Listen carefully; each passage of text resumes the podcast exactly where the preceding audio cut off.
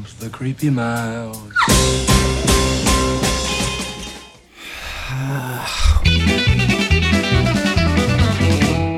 Welcome back to Quaid in Full, the podcast with all the fox to give about actor Dennis Quaid.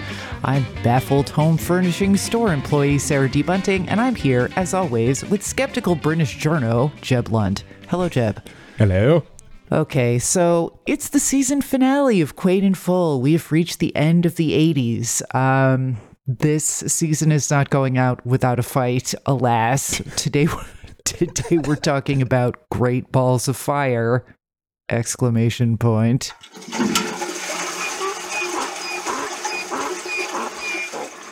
But first, we have a little bit of pot business. Jeb, would you like to share with listeners the lengths you went to to avoid listening to the Dennissance this week? I didn't have to go far. Uh, usually, usually, my, I mean, do uh, you I- I ever? will- I'll, come, I'll come clean. My not listening does have something to do with the fact that my preparation for this is in keeping with almost everything else I've done since I was a teen, very much last minute. And uh, so, like when I'm I'm finished with the movie, I don't have a lot of time to go and peruse it. And in this case, I wanted to be as far away from any Quaid related property as possible. I had plenty of time in which to experience the Dennissance. And I thought, no, um, this is going to stay with me a little bit, kind of like COVID. Yeah. Yeah. I, I think uh, we both may have needed to experience a Clorox after after watching this. So, um, folks, I, hope you weren't settling in for a nice long 50 minute episode because I know we always make this joke and we predict that we'll be in and out in like 12 minutes. I, I really think we can do it this time. Okay, so uh, here's the plot summary as written by some brave soul on IMDb. The story of Jerry Lee Lewis, arguably the greatest and certainly one of the wildest musicians of the 1950s. His arrogance, remarkable talent, and unconventional lifestyle often brought him into conflict with others in the industry and even earned him the scorn and condemnation of the public. In 1956, Louisiana bad boy Jerry Lee Lewis moves to Memphis, determined to dethrone Elvis Presley with his ferocious, God given talent. When Jerry Lee bangs out the chorus with his feet, huge fans howl out for more. When he finishes his performance by setting his piano ablaze, they mob the stage. But when he marries his 13 year old cousin, Myra Gale Brown, the scandal nearly destroys the killer's career. End quote. The final sequence of the film makes it out like Jerry Lee and Myra pulled it together when the kid was born, but one, they didn't. Two, Jerry Lee Lewis was married four more times. Three, said kid died at age three. And four, the version in this film of Lewis's late 50s life and times is such a for TV bowdlerization of, the, of Myra Gale's memoir that once it's clear we're being asked to accept Lewis's attraction to a child who I should note is ably played as exactly that by Winona Ryder, who is somehow both better than this movie deserves and part of the reason it's revolting. That this is all played as a quirkum stance of romantic fate not understood by straight laced 50s fans. It's almost impossible to watch. And that's before Alec Baldwin shows up as Jerry Lee's cousin, Jimmy Swaggart. Let me just take that sentence again. And that's before Alec Baldwin shows up as Jerry Lee's cousin, Jimmy Swaggart. so I, I guess that's my review. I mean, I'll also note that this project had three editors, which is not a great sign, but we can get into contemporary reviews now unless you have anything to add about the plot summary. Like, basically, it's the late 50s. He's doing gangbusters. He's walking around with scads of cash. He marries his 13 year old cousin and loses everything. Well, there's the bit where you see he's turned on to music by sneaking over to the black side of town, and then he Sure. goes back uh, sort of as a victory lap, but it doesn't even really seem like that much of one. But uh, other than that, no. I mean, well, and then there's the uh, the miserly um, uh, producer who discovers him and was the guy who discovered Elvis and and is you know probably screwing him over on the contracts, but you don't really get a whole lot of that. It's uh it is glib in a way that you're right is perfect for TV and glib in a way that I associate with like 50s movies about baseball heroes. Like this Yeah. seems to have been written with Uh, yeah. like uh, go you know go ahead and play us a homa jerry lee and uh, sure thing kid you know and it, it's just like it, it, it, Yeah. it's really really simplistic even for a time that predated the release of this movie by three decades um i don't even know how it got made in 1989 and uh the subsequent decades of public evolution have made something that was already dated seem like just screamingly like violently awful Yeah, and uh, Quaid's performance does not help. Um, you're so right that it really is like a you know pride of the pride of the piano Yankees situation. Like, oh god. All right. Well, let's get into some contemporary reviews, which Sure. um, Rita Kempley of the Washington Post, I think, is exactly on our wavelength. Quote, when Quaid and Fields, I'm not sure who that is, producer, decided the original script was too nasty for the mainstream, director Jim McBride rewrote it from the book by Lewis's child bride and Murray Silver Jr. And what he brings to the screen is a musical screwball biopic, a tall tale of hot wax, cool daddies O, sidebar daddy's o. That's that's a nice bit of business ms kempley. Thank you for that. Cool daddy's o and burning white baby grands. It laughs loud at the overnight superstar whose hillbilly outlook was too provincial for the big time. The living legend is depicted as a mud dumb bumpkin, a crazed Pentecostal splatterer from Flannery O'Connor's Inkpot. Phrasing. Quaid is method madness, all strut and bluster with a robotic way of moving his high held head. A little bit C3PO, a little bit Foghorn Leghorn, he's more Jerry Lewis than Jerry Lee it doesn't get any kinder from there in Ms. Kempley's review, but he really like stops just short of pinning his elbows behind his back and clucking. Like there's this country with a K overbite, bulging eyes thing he's doing that's like I don't even know. Like what's what's the Appalachian version of blackface? Corn face? i don't know but if you if you haven't seen it and uh, you remember who framed roger rabbit most of his head back woo delivery is the exact same like head position eye position and sort of Yeah. boggling as when judge doom says remember me eddie Yeah. yeah. Maybe some of this will make sense, or at least our response to the film will make sense when we turn, as we always do, to Roger Ebert's review. Quote, this movie is the second collaboration between McBride and Quaid, who made The Great, The Big Easy together in 1987. Whatever.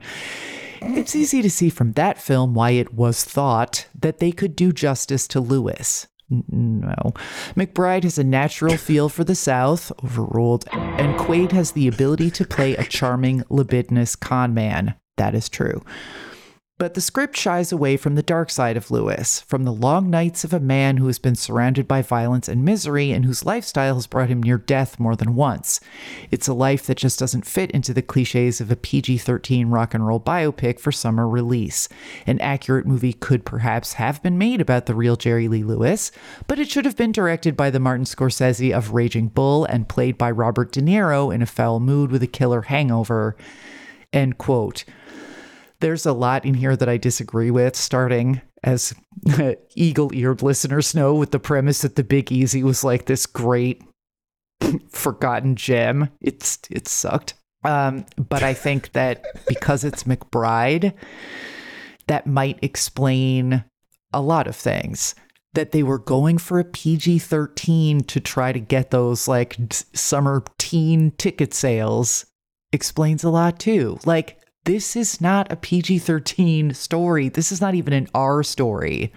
I mean, things that start with R are part of that story. Ah, I just, I, I mean, at least the contemporary reviews sort of like sort of have a handle on why it's so horrible, but then none of them, I think we still weren't there as a culture 30 years ago oh no to just no, get no. straight to it. Like that it's a child. It's rape. It's really fucked up. Like does anyone want to say more or less that in their reviews and they can't quite get there. Yeah, and I don't really know what redeems it other than Winona Ryder and her performance. But of course, that just means that when you're going back and watching this movie, you're you know you're fronting the victim and watching this kind of like whirly-gig goofus show going on around it, which I, I think you know only heightens the the pitiability Squeam. and the, the unpleasantness and like the lack of accountability. Just every part of that process, like, is sort of uh, unpleasantly reified by the fact that like everything else is a merry-go-round for whatever reason. I I mean, I don't know if you recall this, but I definitely recall at the time that there was like really a lot of publicity and this was going to be like this was going to kind of be Quaid's Raging Bull, I guess, or that's not a good uh, comparison. I'm sure you have a better one, but I feel like he was on a lot of magazine covers and this was being anticipated as a big hit and a classic in the making. And then you never heard about it again. Thank God. but what an utterly misguided. Ugh, it is really bad. It is a. And you're you're absolutely right about Ryder's performance, which like she has this like um tween cultish flailing thing really down, like the way the character runs. Even Mhm. I think uh, she was 16 or 17 when this was filmed, and also she is so teeny. She's like a foot shorter than Quaid, and that. But I I think they don't understand how it's playing. Like she just makes it seem that much more. I, I think they would stop at the word inappropriate, but like it's it's way beyond. What's upsetting most is that they seem to have decided that the uh, the overall tone they should go for is puppy love, and I, maybe they think that they've made him galoot enough because like he can't tell the difference between four and forty, right. and maybe that is dumb enough. But one of the most played for is sort of like adorable, almost slapsticky scenes of that puppy love is when he's out on tour, and you find out that he has been calling her ten times per day, and you get a split screen of him giving her father an excuse for why he has to call her, and her giving her mother back home an excuse for why Jerry Lee Lewis is calling her 10 times a day, including at two in the morning. And that gets bundled up right in the same sequence where we get this conversation between Jerry Lee and Myra's father and somebody else on the tour. Women. I ain't never getting married. They all turn on you. First chance they get, they're flat on their back in bed with some other bastard. You take JW there. You don't have to fool around. He's got the perfect wife, Lois. She's a lady first and foremost, quiet and reserved, always stylishly dressed. He never has to ask for his dinner or hunt for his clean socks. You got to get get 'em while they're young. You take take 'em right from their mama, and you raise raise 'em up there right by you to keep keep 'em true. You raise them just like you would a bird dog. I want to believe that these were consciously put next to each other to sabotage that thread through the movie and try to reintroduce some of the I don't know the implications of what this story is in a way that's I guess you know um, compliant with their their goal of making like a PG movie, but like you can't have your dominant tone be puppy love and then have a speech where a guy talks about well the only way you can get him right is when you raise him up from a pup. Because like i mean i don't know how much more explicitly they could have hit the word grooming without knowing that they meant it Yeah. And uh, the thing is, I think that there was some insight into the fact that he was, let's go with the word touched, which, um, or uh, my grandmother's all like catch all. Which was everything from the struggling with substance abuse to cognitive delays to schizophrenia was not right. so they, I think they're trying. did she sell propane and propane accessories or No, but uh, go on there's a there's a sequence early in the in the film where they're like basically meeting It's in like the first five minutes, and they're both champing their gum, which is gross. So if you are sensitive to that orally, listeners, just skip ahead like a minute. But uh, there's this like, I think we're being asked to draw a very strong connection between their like emotional ages. But then it's played so cutesily the rest of the time, except for when we have to watch their wedding night, which I don't appreciate. But uh, here is clip two. What are you doing around here? Well, me and your daddy are putting together a band. I'm gonna be the main attraction, of course. I've got a ferocious, God-given talent on me. We're going over to Sun Records. We're gonna eyeball this Sam Phillips fellow, see if we can get us a record going. Sam Phillips discovered Elvis, you know. I know. I got all Elvis's records. Oh, Elvis ain't so hot. I will note here, apropos of almost nothing, that the guy who plays Elvis, Michael St. Gerard, does almost nothing but that, except when he's playing a teacher who almost sleeps with Andrea Zuckerman in uh, Beverly Hills 90210. AMA. Yeah, he's he's a he's not a good actor, except he really looks like Elvis and can do the voice because that's what you do when you look that much like Elvis. Anyway, there was something there they needed to make a movie that was rated R or NC 17, and they needed to make it from Myra Gale's perspective, and they didn't do either of those things. And this, like, well, it was different back then. Like, that's not gonna fucking cut it. Especially since the rest of it is just like m- montages of his rise and rise and fall and rise. And look how well Dennis Quaid learned to imitate, like, finger syncing Jerry Lee Lewis's piano and and then the swaggered speeches and that you must decide whether you're on the side of the lord or the devil. Oh, like we i think we know what choice he made. Can, can we mm-hmm. speed this up it just is it's an excruciatingly long sit when it's not when you're not being asked to sign off on like an ongoing statutory rape as galahad misunderstood so yeah, n- not my favorite of this season, and I had some that I really hated in here. So yeah. Would you like to offer a rating of this? Uh, like two. I like the music. I like looking at Winona Ryder. Um, this when it came out would have been, I think, like down the middle, uh, because you at least had Winona Ryder and the music and a fairly decent impression, and it's sort of entertaining, but it's you know, like no real nutritive value, but. Time didn't stop when this got made, and uh, you know it is aged really poorly, and there really isn't that much you can take away from it that you can justify the the the trip. Don't take the trip. Yeah, don't take the trip. I, I agree with you. I'm going to give it a two. I will grade on a slight curve, but I still feel like everybody involved in changing the script to something more bubblegum is indicted. Like they knew what this story was, they knew why it needed to be changed, and it like it needed to be changed because you can't get you should be trying to sell tickets to 13 year olds about the abuse of one of their own. So, yeah, I just like I, I don't think anybody's a collaborator here, but I I just like somebody should have been like we can't we can't tell this story in this way. It's not it's not okay. Yeah. You know, before we get to the Quaidosity, I'd like to pause and uh, take a quick bit of acknowledgement uh, for our sponsor.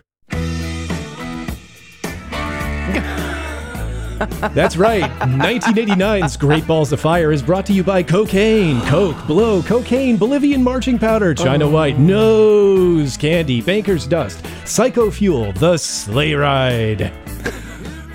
No no yayo? Come on, man. Never liked that one. I- Never liked I it at all.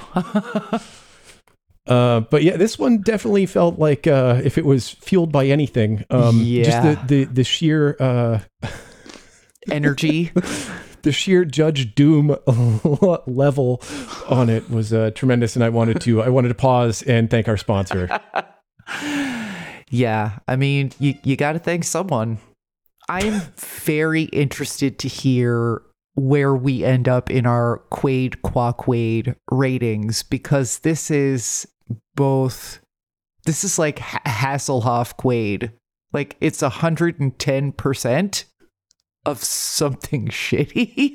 so I, I'm just not sure where to rate it. Uh, here's Quaid like literally doing a foghorn leghorn when he announces to the Tobolowski, the tour manager, that they've got nothing to be ashamed of, but with that special Jerry Lee Lewis flair.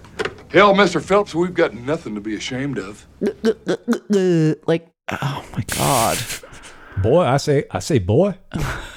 I mean, really. And then he gets uh gets into the concert hall. It's not going well. It's awful quiet out there. I hope y'all aren't as dead as you sound. I'm alive. Are ya? I, I mean, there's like a whole bunch of different accents in scenes that are adjacent. These scenes took place one minute apart. Mm-hmm. The actual microphone feedback whine.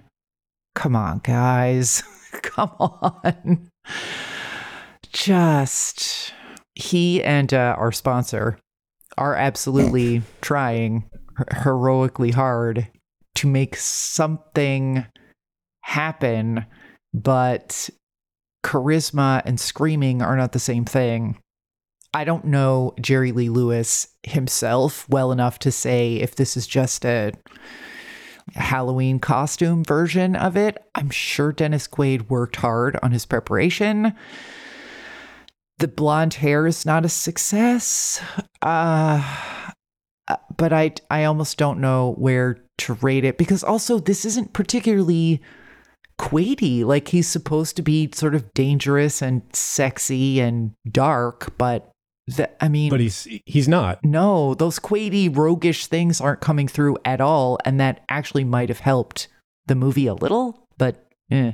I mean, we're told that he's charismatic to her, or she tell you know Winona Ryder convinces us that he means something to her, but like no part of their actual interaction in the plot or what he's doing suggests it. Like his he's trying to be as charismatic as possible. He's exuding as much as possible, but it's like getting like a, a deep tissue massage in the wrong place. Like the Yeah. mechanics are all correct, but you are doing harm, not hurt, not help. Yeah, and like it's Yeah. it's anti-charming. I don't find you know there's there's no real roguish there. And admittedly like even though they whitewashed most of the violence what you're left with is just this sort of like screeching idiot bully type. And then a bunch of like what feel like montages that belong in a musical not like a biopic but like a musical or a music video yeah, and they they are shot like music videos, and I'm sure they were used as music videos. I don't remember.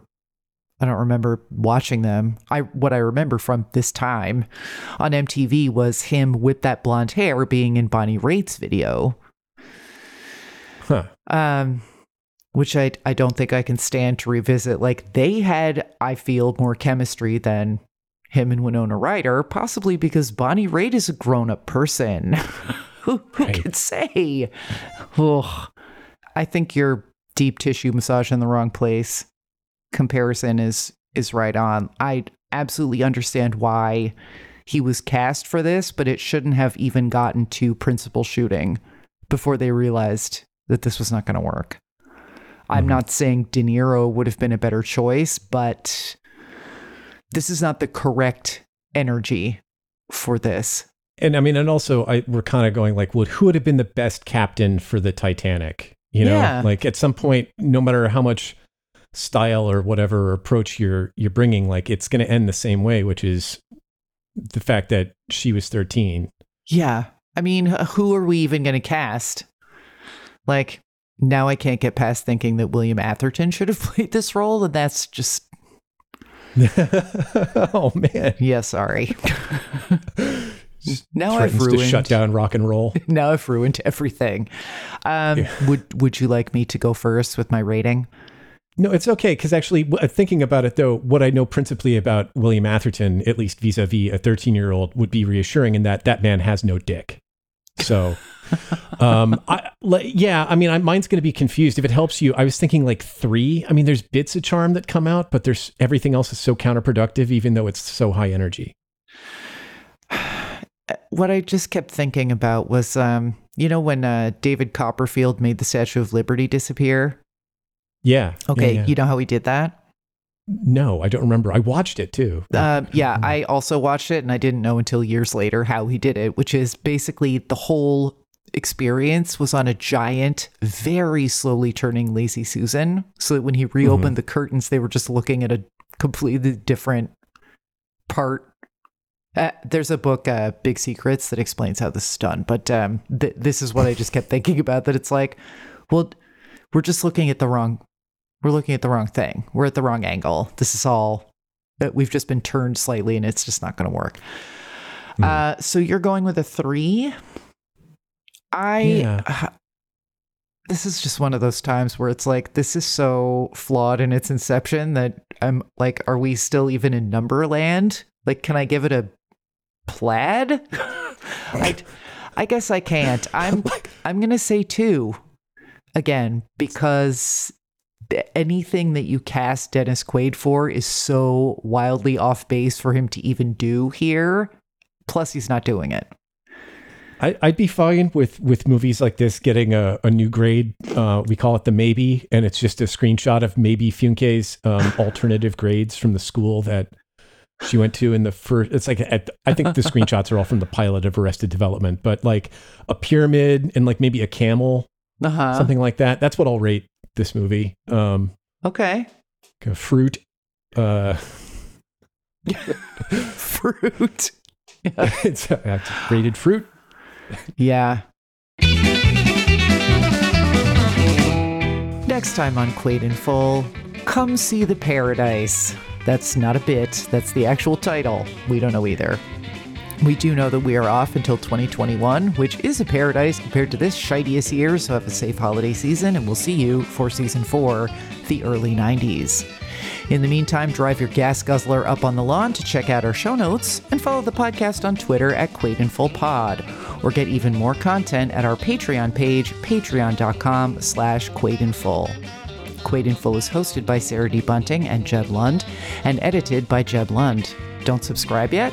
Put out that flaming piano and go sign up wherever you get your podcasts, and rate and review Quaid in Full so other people can find it. Thanks for listening, and we'll talk to you next time.